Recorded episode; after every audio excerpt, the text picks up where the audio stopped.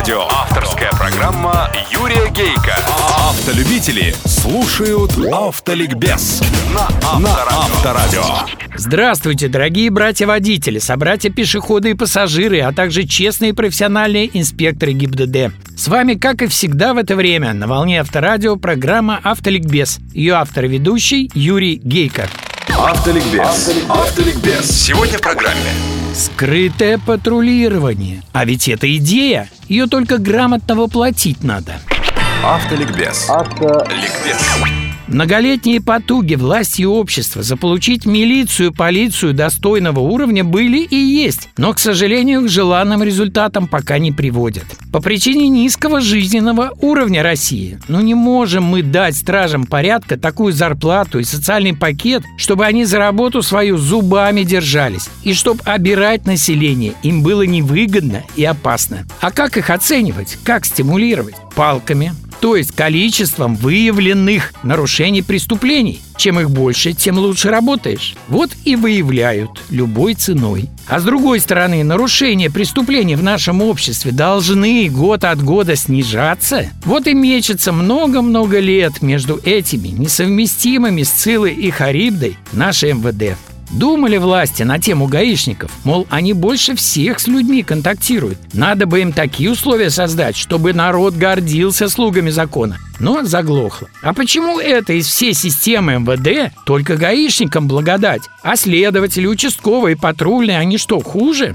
То, что предложил бывший главный автоинспектор России, а ныне замминистра внутренних дел по безопасности на транспорте Виктор Кирьянов, вообще-то не ново. Скрытое патрулирование. В Штатах, в Германии эта штука есть и успешно работает, хотя я ни в одной из своих кругосветок, ни в европейских путешествиях со скрытым патрулированием не встречался ни разу. Может, потому и не встречался, что оно скрытое. Но ведь и у нас в России оно было. Лет пять назад в Москве, но очагово, без особенного размаха. В 2012 году в Мурманске операция «Встречная полоса», в Ульяновске в 2013 году мотоциклисты массово ополчились на ВАЗовскую скрытую «семерку», которая их подрезала и проверяла и так далее. А вот результаты. Из приказа в Рио начальника ГИБДД по Мурманской области Алексея Азовцева, цитирую, «Количество ДТП на дорогах области снизилось на 22%, количество погибших на 61, раненых на 27, выезды на встречку сократились на 44%. А?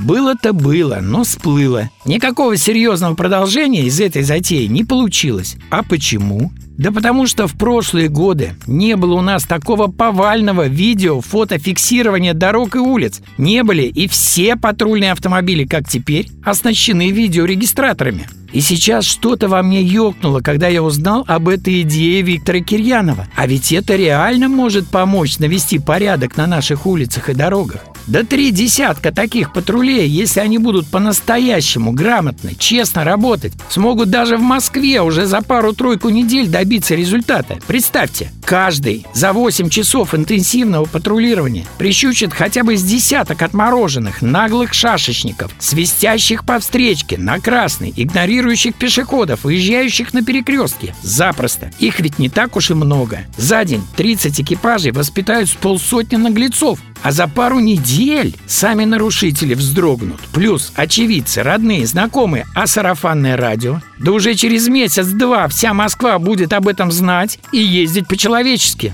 Надо только эту идею грамотно воплотить. Как? Во-первых, эти инспекторы должны быть честными, бескорыстными и не иметь ни в коем случае плана. А это значит, что за свою работу они должны очень крепко держаться. А это значит, что им надо хорошо платить, плюс льготы, бесплатное жилье, медицину обеспечить. Социальный пакет называется. Для 60 инспекторов на столицу это возможно. Элитное будет подразделение. Во-вторых, нарушитель должен знать, что засечен он во время нарушения или сразу же после него. Связываться скрытому патрулю по рации с патрулем штатным, чтобы где-то остановить и наказать нарушителя долго, неэффективно. Да и доказывать нарушение придется. Видео смотреть, споры и несогласия будут. А очевидцев и нарушений и наказания за него не будет. Значит, надо предусмотреть для скрытников что-то вроде особого маячка, выставляемого на крышу, и динамиков под капотом для задержания нарушителя тут же.